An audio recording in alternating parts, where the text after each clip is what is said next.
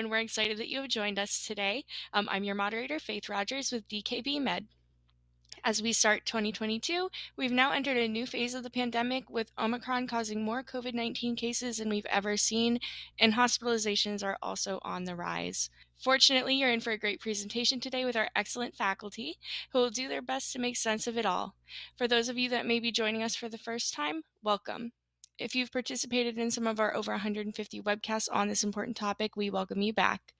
Uh, we've been developing COVID education since March of 2020, and nearly two years later, we're incredibly grateful for all the progress that we have all made in managing patients during this pandemic. Okay, so here are those great faculty I mentioned earlier. For those of you who have been with us since last year, you'll recognize them. And for our new learners, please meet Dr. Angaroni and Dr. Safo. So, uh, Dr. Angaroni and Dr. Safo, thank you so much for joining. Happy to be back. Thank you for having me. These are our faculty's disclosures today.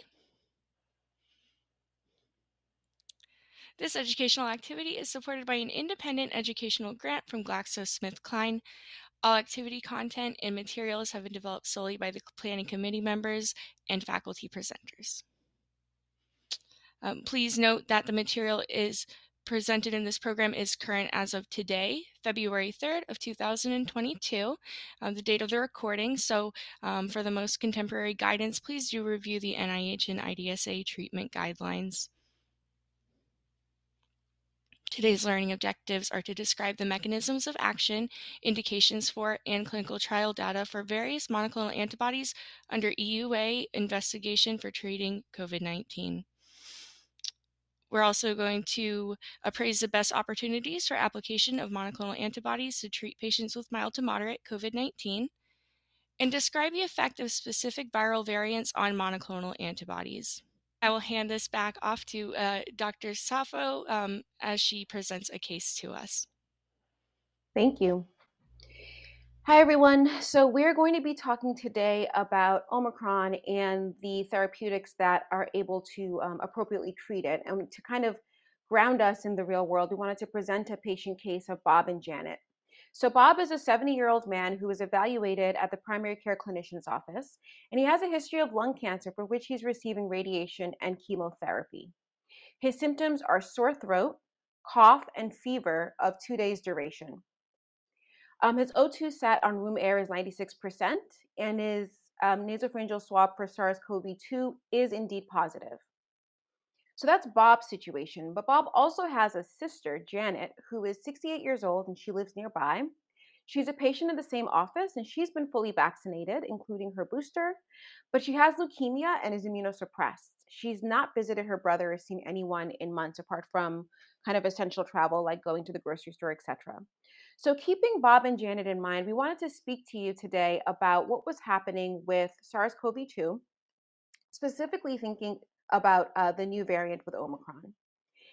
And so, the emergence of Omicron kind of brings us to a place where we have to really think about what we know that works for COVID, what we are developing against COVID, and hopefully um, what is is is kind of you know going to be the the the preference for how we treat COVID, which is preventing individuals from getting infected anyway through vaccination and other measures.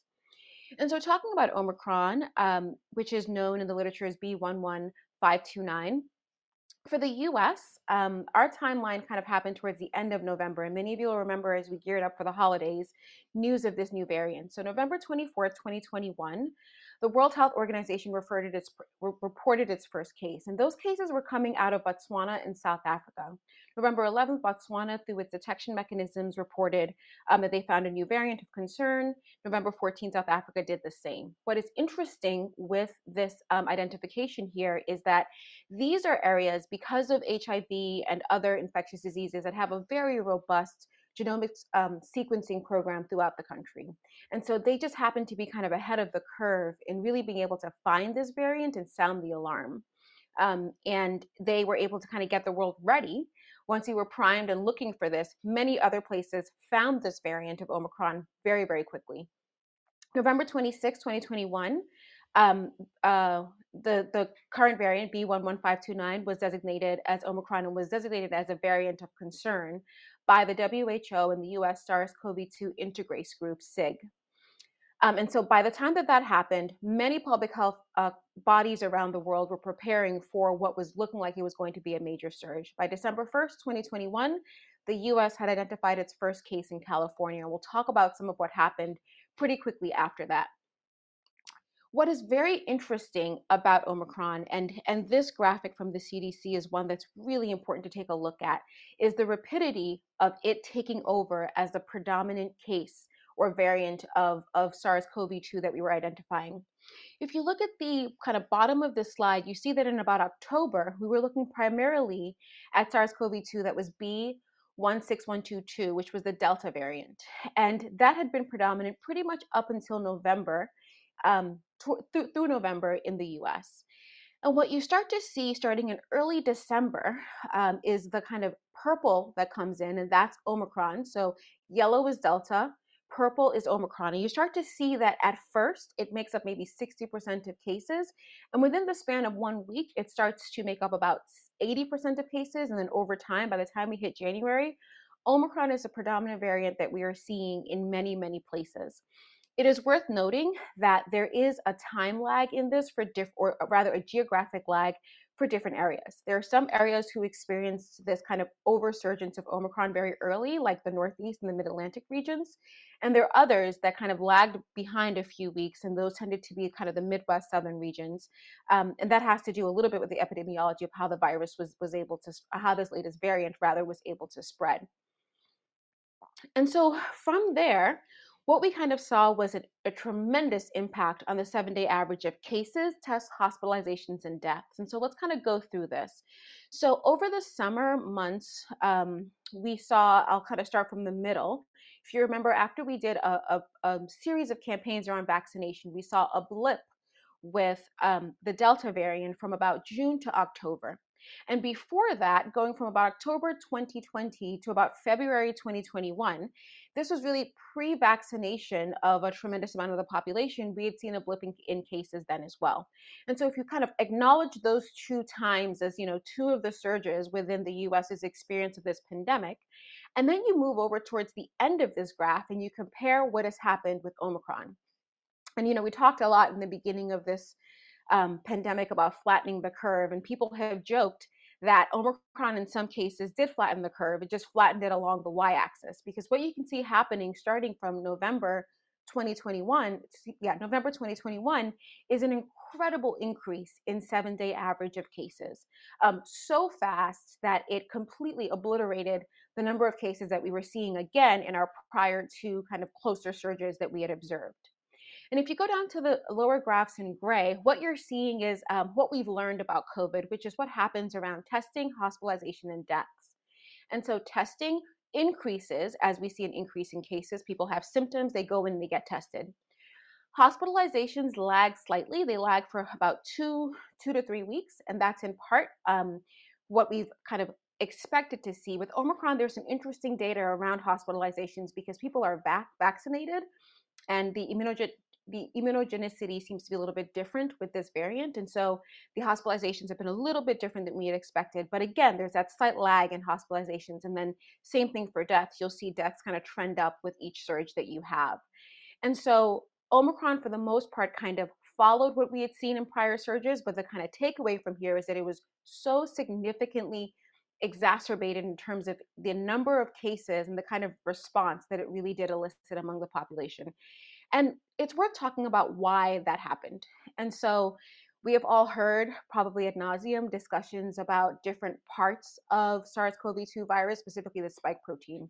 So if you take a look at Delta, you take a look at, at Omicron, Delta was, you know, before Omicron, the variant that we all talked about. And we talked about it because there were mutations in the virus that allowed it to be more severe, more infectious. What is very interesting about Omicron is that it carries over 50 mutations, and over 30 of those are in the spike protein. And the reason why this matters is that the SARS CoV 2 receptor that allows it to have a binding domain to enter the human uh, cells, and these cells are the ACE2 receptor cells, that happens through that specific area with the spike protein. And it's very important in order for it to enter our bodies through the nasopharynx and lungs for that spike protein to be able to kind of evade our our previous immune response. And so um, part of the reason why COVID has been so deadly is that no one before, you know, 20 December 2019, when it was first identified in China, had ever seen this particular uh, form or or a version of the coronavirus, and so there was no way to have your body provide immunity over time because individuals have been infected with COVID and because individuals have been vaccinated. There is quite a good amount of protection when you do see the latest version of SARS-CoV-2 virus. However, Omicron's mutations, again, over 30 mutations in the spike protein area alone, has had real impact because what it has meant is that it has allowed the this this current variant to actually um, evade our current defenses, which include neutralizing antibodies and T cell mediated response. And again, that hasn't been kind of across everyone. There's some folks who have still mounted a very good response, but this is why that previous graph that I just showed shows such a dramatic increase is because this this current variant has really been able to evade the way that we have offered protections historically. And so we've learned quite a bit, and we want to turn to a, a, case study, a case series of a cohort that tells us a little bit more about what happens when populations are infected. As I mentioned, the first case of Omicron was detected in the US in December on December 1st, 2021. That was a, vac- a fully vaccinated individual who had traveled to South Africa, come back into California November 20, 22nd, and started developing symptoms, went to the hospital and was identified to have to have Omicron. Um, and the person ended up having a very mild course, but that was the first kind of case that we saw. And what Kaiser Permanente's health system did was actually take a look at um, all of its patient pop, its its its COVID cases from about November 30th all the way through December to understand what happened um, as this new variant really took over. And they did genomic analysis. And what you'll see here with the gray and the pink, let me orient you. Um, where it says SGTF, that denotes um, S gene target failure, which is a proxy for this new variant, Omicron. And no SGTF is kind of all other cases or, or predominantly Delta. And so over this time period of about a month um, and change, they found about 52,000 cases of Omicron and they found about 16,000 cases of Delta. And what you can see is there's that kind of inflection point where over about, if you look at about December 14th, the Omicron cases start to rise and kind of continue to rise. And so, what this study did was to really try to understand the natural history of Omicron infection for those who are all comers, vaccinated, unvaccinated. And there's some very, very interesting results that we can get into that um, I think has led to the the lay phrase that quote unquote Omicron is mild um, or Omicron isn't, hasn't been as, as deadly um, as other versions of, of, of Delta that of COVID rather that we have seen. And so in this slide, we can kind of talk about what we saw by numbers. And so of the 52,000 individuals who had Omicron among this study population, what they ended up, excuse me, among this population, they found that about 235 of them um, ended up being hospitalized. And those who had Delta, the 16,000 who had Delta, about 232 were hospitalized. So the the the percentage for those populations is only about 5.5% rather, excuse me, 0.5% of individuals who had Omicron ended up being hospitalized, and about 1.3% of individuals who had Delta ended up being hospitalized, which is a 53% risk reduction for Omicron cases versus Delta cases for hospitalization. And what you'll see in these graphs are further indications, again, of the reduced severity of, of, of Omicron compared to Delta. For ICU admissions, that was 74% risk reduction for those who had Omicron versus Delta. Mortality was reduced by 91% for those who had Omicron. Mechanical ventilation, no individuals who were diagnosed with Omicron ended up requiring mechanical intervention. And those individuals who did go to the hospital with Omicron, um, who needed a hospital stay, stayed for about 3.4 days shorter than those who had Delta. And so it's from studies like this and this kind of evaluation of these populations of comparing Omicron to Delta that allowed us to understand that truly it seems as though, from a population perspective, that individuals who were getting Omicron, especially those who were vaccinated, seemed to do fairly well in terms of their disease course, in terms of needing hospitalization, mechanical ventilation, and then you know pr- uh, pr- progressing through to death. Omicron overall seemed to be less severe than previous cases of COVID that we had seen. It's important to note that while that is the case, not all populations are the same. And so those who are high risk, and we can look at populations like pregnant individuals, populations who are immune compromised, etc., regardless of the, the variant of COVID that they're getting, there's still very, very major concerns that their disease course will not be quite as mild, quote unquote, as, as other individuals who may not have some of those risk factors. And this brings us to a place of really thinking about what we know about the clinical progression. And so I'm going to offer you some guidance for what we understand pre Omicron and kind of what we've learned um, uh, through Omicron that has changed. And so we know that with previous versions of COVID, that um, when you're exposed, it's anywhere from a from a three to four day incubation period before you start showing symptoms. Your symptoms will be fever, cough, malaise, dyspnea, or can be pretty mild. Um, some individuals around day seven onward may actually get worse.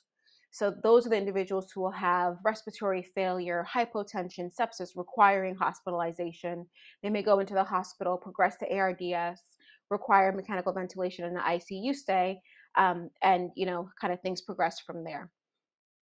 And um, if if that isn't the kind of you know uh, progression, what will happen for most individuals is that by day ten, you've experienced this disease and you are you're better and you're also no longer infectious.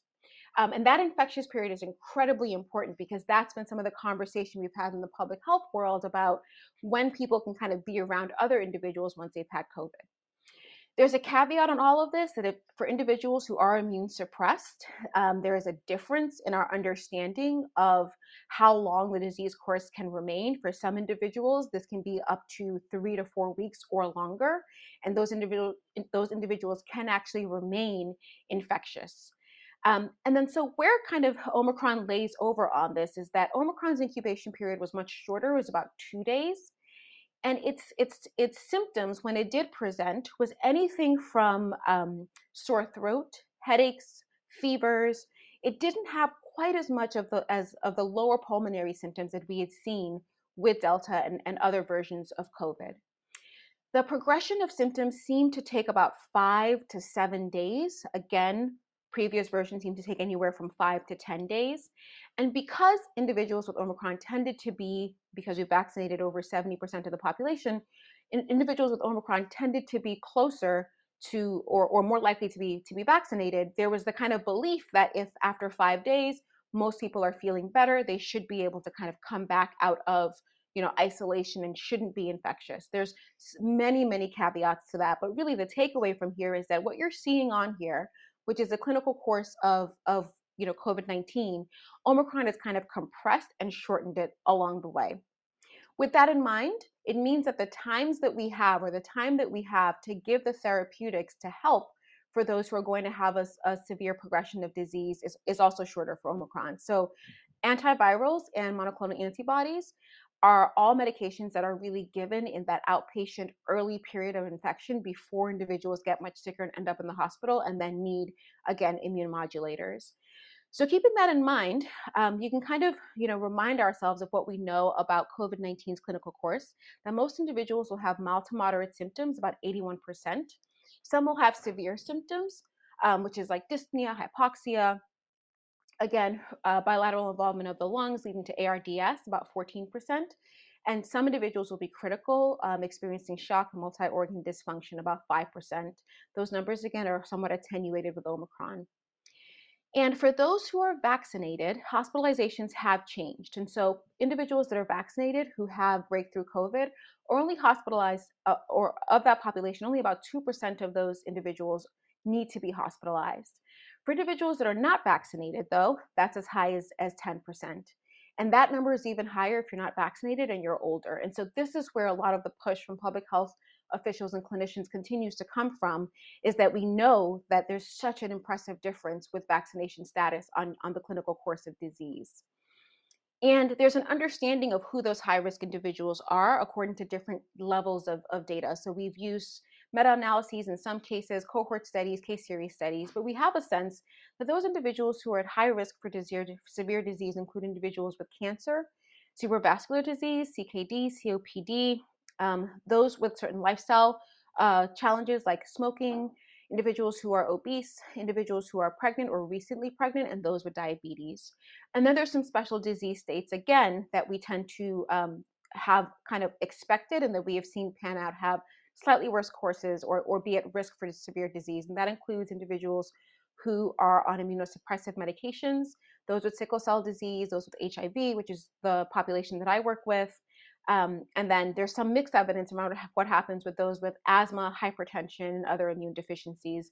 For the most part, though, there is an understanding that chronic illness sets you up for potential more severe um, disease course with COVID 19.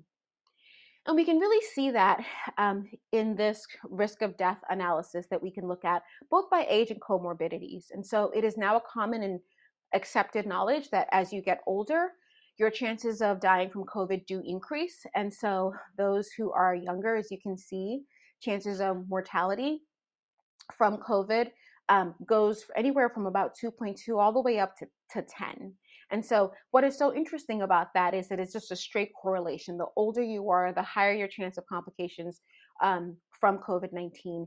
And so, it is part of the reason why, you know, vaccine rollouts happen first for that age population, boosters are encouraged for that population, and we kind of keep a particular eye. The impact is a little bit less stark if you look at certain comorbidities, including diabetes, chronic kidney disease, um, COPD, neurocognitive disorders, etc. And that, that relative risk is anywhere from 1, 1.1 to about 1.2, 1.3. Again, what really is interesting about this is that if you start to add the factors together, so someone who is both older, let's say 65 and up, and has at least one comorbidity or more, then their chances again of death from COVID, including from Omicron, Omicron, can really be increased. And the kind of final graphic at the bottom of this slide really illustrates that. That those who have no additional chronic conditions um, are at a baseline risk. And as you add on the, the numbers of chronic conditions, your risk of death once you contract COVID increases quite significantly. So we want to kind of draw your attention to, I think, a very important uh, point to make as we talk about this, which is that we're defining uh, risk by disease state and by age, and it's very important to also just define it by race and ethnicity.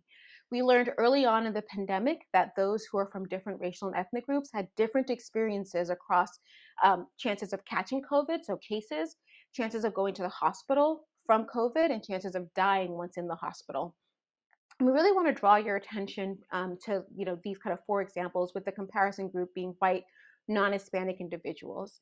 If you look particularly um, i'm going to call out american indian alaska native and black black or african american you'll see here that in terms of cases at least for african americans while that's gone down to about um, close to what the references group is um, there's quite a, an increase in cases for other populations like american indian and, and hispanic or latino pop for hospitalizations and death throughout the pandemic that has remained high for these high risk groups. And it's anywhere from as as you know twice as likely that individuals will be hospitalized to three times as likely. And of course you want to look at death. The rate of death for high risk groups can go up as, as high as two times likely than the reference group if you're black american indian alaska native or hispanic or latino american and so that kind of brings us to an interesting correlate of well, what happened with Asians who are non-Hispanic? And you know, this is where I think there's a real story around um, vaccinations because that difference we believe is being accounted for by the tremendous um, uptake of vaccinations among this population. And so you'll see in this slide that while the majority of the population is anywhere from 54 to 60 percent, um, and so I'll kind of take you through this bottom number here are Black Americans. This second, the second line from the bottom are Hispanic, um, and the third line up are white Americans. That line that rises up, it's a light blue, those are Asian Americans. And so they are, you know, about 20 percentage points above most of where um, other populations are. We believe that that does attenuate their overall risk from cases, hospitalization, and death. What is interesting also about this graphic is to see the ways in which vaccine uptake has actually improved over time. And so what started off as pretty significant differences by race, um, by, by, by race, if you take a look into April 2021, you can see that the, the differences, the, the kind of gaps by racial group were really, really wide. Over time, through the work of different advocates, different policy measures, etc., we have been able to sl- slightly kind of reduce those uh, racial and ethnic gaps. The hope now is that we can actually take all the three groups on the bottom and really increase them up to where we have our Asian American group at, um, because you know the kind of widening has really started to, to have this curve get a bit stagnant. And as I've shown you guys from you know earlier, vaccinations and preventing infection is one of the best tools that we have in our toolkit as we kind of prepare for what may be the next wave and, and, and the next variant that, that may come down the pike. And so, with that, I'm going to turn it over to my colleague, Dr. Angaroni, to go ahead and tell us a little bit more about antibody treatments. Thank you, Dr. Safo, for that, I think, wonderful overview of uh, Omicron and the impact that Omicron has had on uh, SARS-CoV-2, on COVID, uh, on our patients, and and how we really kind of look at um, uh, this infection now. And then I really um, uh, like the overview of uh, some of the epidemiology, especially the differences uh, between different um, uh, uh, ethnic and racial groups um, uh, regarding infection and vaccine. So now we'll move on to antibody treatments. And so antibody treatments have really been the mainstay of our um, outpatient armamentarium and, and what we've really used to help keep people out of the hospital when we think of the antibody treatments, I think it's most important to start thinking about um, the treatments as um, how they work, how they function, how they're created. Um, and really, what we're going to be focusing on are the monoclonal antibodies. And so these are antibodies that have been uh, developed uh, to target specific aspects of the spike protein. Each one of these monoclonals that are listed on this slide um, bind to the spike protein, but bind in a slightly different way with different affinity or, or other different features in the antibody. But I think it's important to remember these are manufactured to be the same. They're, the, the bamlanivimab product is the same uh, throughout all the different doses, the casirivimab, the etesevimab, etc. Much different than the convalescent plasma that we were talking about, uh, I think, kind of earlier in the pandemic, which is uh, collected plasma from individuals who have SARS-CoV-2, um, and then we kind of purify or isolate the uh, antibodies against SARS-CoV-2, but they can have all different types of binding affinity and binding characteristics. So I think this is what's really important about these monoclonal antibodies. Um, another aspect that's extremely important about these antibodies is how do we utilize them? How do we think about them uh, when it comes to treatment? Uh, and we often think about monoclonals or, or any sort of antiviral medication as kind of the right drug, right time, right patient when we're thinking about um, the patient, we want to be able to select those patients that are going to benefit the most from our treatment. We know, as Dr. Safo reviewed, that 80% of the individuals that uh, uh, become infected with SARS CoV 2 are going to have a mild course. They're not going to come to the hospital. They're not going to need hospitalization, and they're going to get better without treatment. The problem is, is how do we identify those other uh, 20%? And then it becomes really critical to try to get those individuals into therapy as soon as possible. So these monoclonals, as well as uh, some of the antivirals that are being looked at, uh, timing is critical. Getting the treatment to the patient as soon as possible. And then we also have to realize that some of those individuals that we treat their illness will continue to pro- progress no matter what treatment that we've given them. And this becomes really difficult when thinking about what patients should we target for therapy. How do we decide which patients um, we should prioritize? Should we just give it to every uh, patient? And we'll talk about that uh, in, in, a bit with the monoclonals, how the CDC, the FDA, and, and everyone that's practicing is really trying to hone in on who's going to benefit the most from these treatments. But we also have to take vi- the virus itself into consideration. So, viruses replicate very quickly. Each one of us that becomes infected can have millions upon millions upon millions of viral particles uh, within our system, um, uh, within us, and that leads to changes and mutations in the virus. And so, within a community or different communities, there may be monoclonal antibodies or treatments that work in some areas and they're less effective in others. Um, there's escape mutants that can develop. So Dr. Safo mentioned uh, caring for HIV or other immune suppressed, especially in light of Omicron um, kind of being first recognized in South Africa, where you have a lot of individuals with uh, uh, HIV infection. Immune compromised individuals can harbor the virus for longer, and that virus can replicate for longer. So within an individual, you can get changes, which then can translate into changes um, throughout the communities themselves. So these become very critical, very crucial aspects um, to treatment and to remember how effective and how meaningful these monoclonal antibodies uh, may be. And this can be seen when we start talking about the variants and what we've learned from the variants as we've really started to track them um, I think, much more effectively uh, over the past uh, year and a half. And so we can see all the antibodies that have been approved uh, uh through FDA EUAs, the bamlanivimab, etesevimab, casirivimab, and imdivimab, uh, the sotrovimab, and then the uh, tixagevimab, cilgavimab antibodies, all were effective against alpha. We lost bamlanivimab, etesevimab uh, with uh, beta and gamma. And many of you may have experienced kind of the uh, restriction on usage of the bamlanivimab, etesevimab, uh, kind of in the uh, uh, uh, late winter of 2021 into the spring of 2021. And then we had Delta. And so as Delta arose, um, we were worried about Delta, concerned about Delta, but all the monoclonal antibodies actually had some activity, and we started to see a return of the bamlanivimab, etesevimab, as well as the others. Omicron has really changed this in that um, the antibodies we were using the most, the bamlanivimab, etesevimab, and casirivimab and imdivimab, have no activity against this variant. And we're really left with the sotrovimab as therapy, and then the tex, uh, tixagevimab and the cilgavimab uh, as kind of a pre-exposure uh, prophylaxis or passive immunity, um, which we'll talk about uh, in a bit.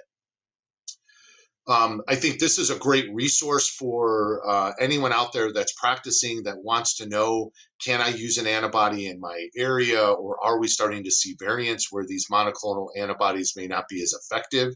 Uh, the link that's on the slide, the opendata.ncats.nih.gov, uh, has a nice tool where you can really see the effectiveness or lack of efficacy of the monoclonal antibodies against different variants. This is Omicron with uh, the monoclonal antibodies that are either FD, uh, FDA EUA approved or are, are in study. And you can see that the sotrovimab still has activity, but when you look at antibodies like the bamlanivimab, etesevimab, there's really no activity. There's a loss of activity against the virus itself. And so this is a, a nice resource for those of you that are practicing that want to know, can I use uh, the monoclonal antibody in my area? So even though uh, some of the monoclonals that we utilize are no longer recommended, I think it's important to talk about the data uh, behind these antibodies and what effect these monoclonal antibodies have had. And so we'll start with bamlanivimab etesevimab. Uh, this uh, antibody combination was studied in Blaze 1, which was a phase three uh, randomized controlled trial in mod- mild to moderate COVID 19 uh, individuals. Uh, there was around a thousand uh, patients within this study. They were randomized to the monoclonal antibody or to placebo. Um, the population was diverse with 29% Latinx and 8% uh, Black. Uh, median age was 56, with 31% over the age of 65. Uh, the main outcome was hospitalization or death after receipt of the monoclonal antibody. Um, and we can see that the bamlanivimab etesevimab uh, resulted in a 70% reduction in hospital, hospitalization or death within uh, 28 days after receipt of the antibody versus placebo. So 7% in the placebo, 2% in the bamlanivimab etesevimab. Um, there were no deaths in the treatment arm. There were 10 in the placebo arm. And there was also a greater and more rapid decline in the virus levels within the treatment arm as well. Um, this monoclonal antibody combination did receive FDA EUA at the 2800 milligram dosage. Um, a lower dose was studied, but that is not authorized um, uh, uh, for treatment. And right now, this antibody is not recommended for treatment because of its lack of efficacy against Omicron. But again, show this, the data for uh, this antibody shows that these antibodies are effective against SARS-CoV-2. Another monoclonal uh, that we've seen is casirivimab and imdivimab. Again, a large phase three trial of around 4,000 patients that were at high risk for complications uh, related to COVID. Uh, uh over 50% having obesity, over a third with cardiovascular disease. Again, a population that had uh, that was diverse with 35% uh, Latinx, 5% Black. Uh, again, the uh, main outcome of the study was COVID related hospitalization or death within 28 days of receipt of either the treatment or placebo. This study was unique in that it looked at two different doses of the casirivimab and imdivimab uh, antibody, 2400 milligrams or 1200 milligrams. Um, both doses were actually found to be effective at reducing COVID related hospitalization or death. So both were 70% effective at uh, uh, reducing that primary endpoint. Um, and they also reduced the time to symptom resolution from 14 days for placebo to 10 days with the monoclonal antibody compound. And so this monoclonal antibody did receive EUA approval uh, in the summer of 2021. That EUA was modified to uh, reflect the lower dose, the 1200 milligram, as well as uh, uh, state that it's okay to give uh, the lower dose subcutaneously as opposed to IV. Um, and this is really important in places that IV is not uh, feasible or that would delay treatment. Again, this is unlikely to be effective against Omicron and is currently not being distributed uh, because of Omicron. But we are left with Sotrovimab. So Sotrovimab does have activity against Omicron. This is the monoclonal antibody that is being distributed uh, by the CDC and the FDA to various states uh, for uh, administration to our patients with uh, SARS-CoV-2 infection. Received an EUA in May 2021 uh, based off of the interim results from a phase three trial of around 580 high-risk patients, again over 50% with obesity a diverse population with 63% Latinx and 7% Black. Uh, the outcome being hospitalization or death within 28 days of receipt of product.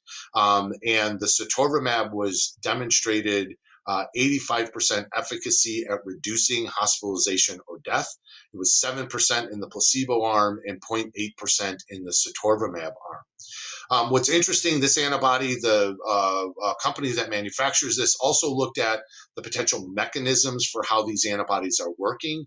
And the two hypothesized mechanisms are blocking of viral entry into cells uh, and clearing infected cells from circulation both of which reduce the viral burden, um, thus reducing uh, the progression of the infection and the development of the more severe uh, symptoms. And as Dr. Safo mentioned, there's that early phase, but also a secondary phase that occurs maybe about five to seven days after the symptoms begin with SARS CoV 2. Um, and in this study, uh, the uh, Data Safety Monitoring Board actually converted the placebo arm uh, to uh, an intervention arm because of the lack of efficacy of the placebo. It's being studied with other monoclonal antibodies to see if there's enhanced activity, especially enhanced activity against different variants. And the sotrovimab is recommended for Omicron and is what we're giving our patients uh, currently. So not only do we have uh, some of these studies that are the clinical trials, and many of us think those are the gold standard for showing that uh, therapy is effective, but they also are highly controlled, and patients may be uh, very specific, uh, uh, fit very specific parameters, and sometimes may not mirror what our experiences are in the clinic. Um, and there have been a few studies demonstrating the real world experience with these monoclonal antibodies and how effective they can be. This is a one uh, one of those studies uh, here on this slide. This is a single center cohort study uh, from February 2021 that was published in Open Forum Infectious Disease at an urban center with a population of about half a million. About 56% of the uh, individuals in this uh, population were non-white. 23% um, um, uh, had a lower uh, poverty rate. Um, the patient looked at uh, individuals with COVID 19 who visited an outpatient clinic or medical center. Around 600 patients, 39% uh, Hispanic, were um, uh, seen in this population. 45% were eligible for or received monoclonal antibodies. And they were compared to a historic control um, that uh, did not receive monoclonal antibodies and was uh, was obtained from a population before the monoclonals were even available. Um, there were no differences in gender, race, ethnicity uh, between the treated and untreated arms. And what this study showed was that there was um, a reduction in ED visit or hospitalization within 30 days in those that received the monoclonal antibody versus those that did not. So 12% in those that were untreated and 1.9% uh, in those that were treated.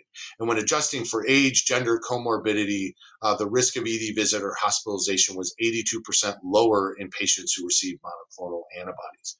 It should be noted, and, and an interesting uh, fact of this study, as well as some of the other studies with real world experience, there were higher rates of medical visits in the untreated group uh, than in the clinical trial for bamlanivimab that was in the uh, placebo arm.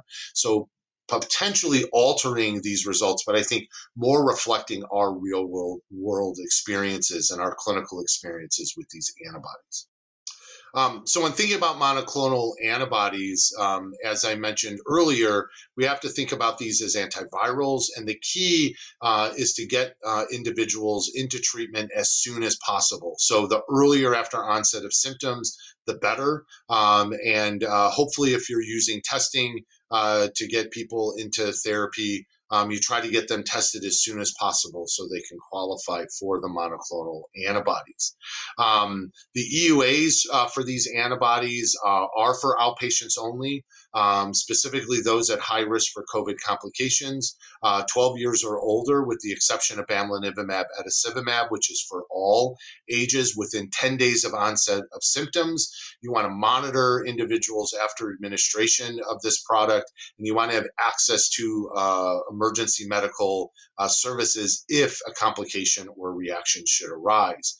Um, when looking at those individuals that fall into those high risk groups, very similar to what Dr. Safo had talked to us about, those with conditions that put them at risk, older age, multiple medical conditions, uh, pregnancy, uh, obesity, and these factors change uh, periodically. So uh, I would definitely recommend keeping up with the CDC uh, and FDA recommendations on who falls into that high risk category. One last uh, aspect with these antibodies is pre-exposure prophylaxis. So this is uh, tixagevimab, uh, cilgavimab, uh, combination antibody um, that was studied pre Omicron in about 5,000 unvaccinated patients um, to see if it could prevent the development of infection. So, given passive immunity to these individuals. And what was found was that there was a 77% reduction in symptomatic COVID 19 and a 77% uh, reduction for symptomatic COVID 19 or all cause death in those that receive this antibody versus those that receive uh, placebo. And this effect lasted for about six months. And there was an EUA that was uh, recommended uh, or put forth by the FDA in December 2021 for this product to be used in anyone 12 years or older expected to have an inadequate uh, response to vaccine or history of reaction to vaccine and they cannot receive the vaccine and it's not indicated for treatment or post-exposure prophylaxis. This is pre-exposure prophylaxis so with that, we'll return to our cases. And so, um, uh, Dr. Safo, I'll, I'll kind of turn uh, Bob over to you. So Bob, our 70-year-old uh, with lung cancer who comes in with upper respiratory viral uh, symptoms, it's tested positive for SARS-CoV-2. Um, what are your approach to this, or how do you approach treating this, and what are you going to do for this gentleman? So it matters that we we have Bob in, giving how high risk that he is. Um, it matters that we understand two things about him. One is his clinical risk of severity if if we allow COVID to kind of progress, and we can tell with active uh, cancer that is being treated with radiation and chemotherapy, he is someone who is very, very high risk. It also matters that we understand from Bob how long he is into his course. And so we said here that it's about a two days uh, duration. We've been able to confirm it with PCR that he does indeed have COVID. And so there's two factors here that we have to think about for Bob is one, that he is someone who could have very severe disease if we don't intervene. And two, that timing really matters. He's early on in his course. And so when I see patients like this in my outpatient clinic, um, you know, I really activate our protocols right away. And there's two things that we can kind of go to, and I think you really touched upon them nicely. One is monoclonal antibodies, sotrovimab, and you've made the point that we had an, you know, we had a real kind of repository before, and now we have really only one, which is sotrovimab. That that kind of decrease means that in my hospital system, we have to check availability first before we're kind of sending patients over to the infusion center to get these. The other thing that we do have is Paxlovid, um, which is you know an antiviral that we can use early on that does have as you've mentioned you know real efficacy. Again there is the question of supply for this and so the way that we have looked into this in our clinical system is to actually work with the department of public health who is getting the supply and then dispensing it to individuals that need it. There is a, a delay and a wait and so i think for bob what i would do is i would try to figure out what can i get him as fast as possible um, and and how do I kind of let him understand what he should be looking out for as his disease course progresses, whether he gets treatment or not. I want to make sure he knows when to come back to the ED. Um, you know, if he continues to get worse um, with his with his COVID infection. Great, and and you know, and that's I think the approach that you know many of us are trying to look at is how do we get these antibodies for uh, patients and how do we get them in uh, a timely manner. Um, we have the second half of our case, which is Janet, Bob's uh, sister, who has leukemia, is immune suppressed, and is vaccinated. Um, and this is a patient that, um, in my practice, I actually see very commonly. So I'm infectious disease, uh, and I primarily take care of uh, immune suppressed patients. And this is the type of patient. So Janet would be the type of patient that we try to give the uh, combination monoclonal antibody for uh, pre-exposure prophylaxis so that passive immunity um, unfortunately there's a limited supply um, and so we're working as hard as we can to identify those patients that are going to benefit and benefit right away and then start going down that list. And um, um, we've worked out a system to try to really get those patients uh, into the uh, infusion center so we can get them their antibodies. And some of the patients we consider are, like Janet presented here, leukemia on chemotherapy, immune suppression, uh, uh agents like rituximab that are going to really blunt that immune response uh, uh, for the patient. And the vaccine may not be effective. Dr. Angarone, I think that that's really smart because I think there's a proactivity about this. You know, at, we're at the point in COVID where we've been so reactive. Something happens, we react to it. We've learned that we really need to be proactive, and I think having a pre-exposure prophylaxis as a as one of the tools that we can use is tremendous. Um, there's the question though, and if we go to the next slide, there's this question that I think we're all faced with of like, how do we know where to find things? And so we wanted to share one tool with you all, which is the DHHS Therapeutics Locator that um, across different geographic areas can kind of tell you where you can find different therapeutics. It's important to note, at least I'll speak for kind of us in the East Coast, that um, our public health agencies really have the most up to date information. And so, even more than this, going over to your local public health agency, I think will really tell you um, what's happening around what is available in your local environment. And I don't know, Dr. Angarone, if you'd have any other resources that you might suggest. Yeah, I think this is a really great resource if you don't work at a center that has your own supply of these antibodies or treatments, or if you're really relying on the Department of Health to, to kind of point you in the right direction of where to get your patient uh, um, these supplies and to be in contact, I think, with your uh, Department of Public Health. I think if you're seeing a lot of patients and you really want to get them into care, um, talking to your Department of Public Health and saying, you know, where can I send my patients to or whom um, is going to be delivering these antibodies. I think it's really important. Absolutely agree. And the next slide, I think, makes a final point, which is a very, very important one, which is that while we know that we have these medications available, there is there are differences that are happening according to who has access to them. The biggest takeaway that I think both of us have tried to leave you with is that it matters that you understand the patient's uh, level of risk for progressing to severe COVID and that the patients uh, present early to get these therapeutics. So what you're looking at here is our understanding actually over looking from a period of November 2020 to August 2021 of the percentage of patients who are receiving monoclonal antibodies by race. And the takeaway here, the kind of dark black line you see on the left hand side are white patients, and the others are other historically minoritized groups below there. And that difference is very, very major. It's up to about 58% for those who identify by ethnicity as Hispanic, and about 20%, 20 to 25% for other racial groups. And so there are major racial differences in access to monoclonal antibodies. As we've just explained to you, monoclonal antibodies are some of the best treatments that we have to prevent uh, you know, progression to severe COVID, hospital, hospitalization, and death. And so as clinicians, I know that both, I can speak for myself and Dr. Angarone, there's a real advocacy um, point here where if you have patients that are high risk, you have to really make sure that one, they know what to do if they get COVID. Two, they can access you to tell you that they have COVID. And three, that you can advocate to get them into the places where they can get these resources. And you want to particularly look out for your patients who have some, you know, social determinants of health that may disadvantage them, educational status, employment status, race or ethnicity, etc. Because the data are showing us that there are differential rates at which we're giving these life-saving therapies. And um, Dr. Angarone, if you would add anything else and then take us through the, the, the cases as we wrap up. Yeah, um, I think that's a, a, great point. This slide is really important. You know, our study that we did with the monoclonal antibodies here uh, at Northwestern, we did a follow up evaluation um, of those that um, were recommended for therapy but did not receive it. And one of the major factors that we saw um, was based off of uh, ethnicity, race, and where they lived in our geographic location. And there's so many factors that play into that. And so I think really developing programs or resources on how can I get my patient to um, uh, uh, my center or the center where they need to get those antibodies infused. I think is really important as we move along with the pandemic. And so, you know, I think you know what Dr. Safo mentioned with these kind of de- determinants of who's getting uh, these antibodies. I think it, it, becomes really important that burden is on all of us uh, as practitioners.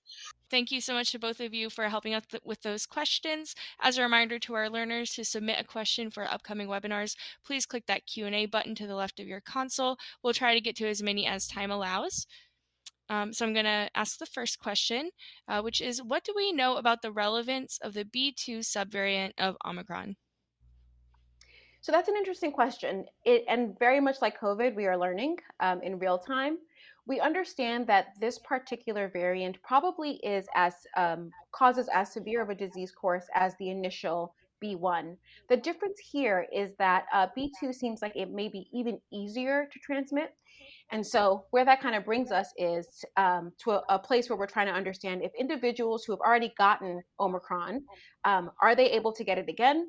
For individuals who haven't gotten Omicron, I would say the B2 variant or, or subtype really tells us that you want to make sure you're wearing very good masks and you want to try to be doing as many kind of protective measures as you can, avoiding large crowds, etc. Because this latest version of Omicron seems to be even more infectious than the previous version. Fantastic. Thank you. Um, our next question Do we know anything yet about immunity acquired through infection with Omicron versus immunity required from infections with other variants? So, this is, I think, another really good question as well. And we're going to learn more about this as we kind of get a little bit past the Omicron surge um, uh, that we're seeing.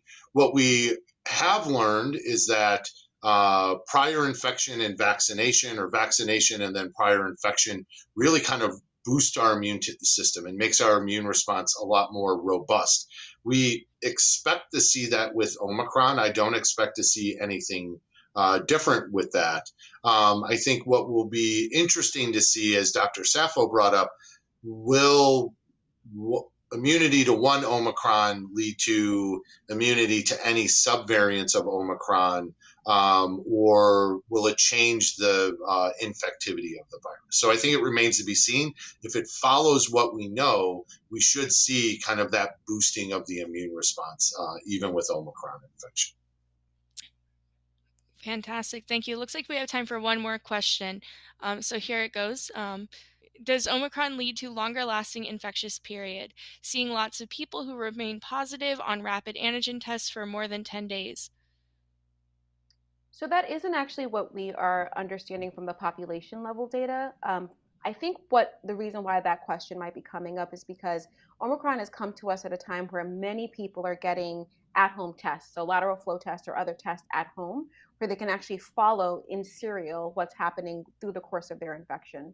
Um, for many people, we believe that the infectious time period for Omicron is probably somewhere from five to seven days. That is not the case for everyone. And so, contrary to maybe what you've heard from public health sources, the kind of best advice we can give is that if you have Omicron and it is past the five days or past the seven days, it's worth getting retested before you come out of um, you know isolation because you might still be infectious in that setting. Infectiousness you can kind of pick up by your at-home tests, which if it's still positive, we say yes, you could probably still still could be spreading Omicron to the next person. So again, we don't think that it's so much that Omicron lasts for longer. I think you're at a time period where many people are probably testing more than they have historically um, in in previous uh, cases of, of variants with COVID. Dr. Angarone, would you add anything to that? Yeah, I think that's a, a, perfect way to look at it. Now that we're testing more, we're probably just picking up more people in that you know post symptomatic uh, phase of the uh, of the virus, and and I think we really need to get more information. But you know the information uh, and recommendations that you put forth, Dr. Safo, I think are totally appropriate. You know, get tested at that day five to seven, and if you're still positive, you should probably um, maintain your isolation for 10 days. Fantastic. Well, thank you to both of you for answering all of those uh, valuable learner questions. Um, and to our learners, if you'd like to claim credit, please click the claim credit button. Uh, that will appear when the webcast ends and be on the lookout for our 30 day survey that you will get in your email. As always, your responses will help us develop further education like this and others. And to our podcast listeners, please leave a rating and review on your podcast player. It only takes a few seconds and helps us grow our reach for this very important information. Um, for those of us joining on YouTube, please be sure to take the post test in the description to claim CME credit. Um, thank you, Dr. Angarone and Dr. Safo, and we'll see you again soon. Thank you.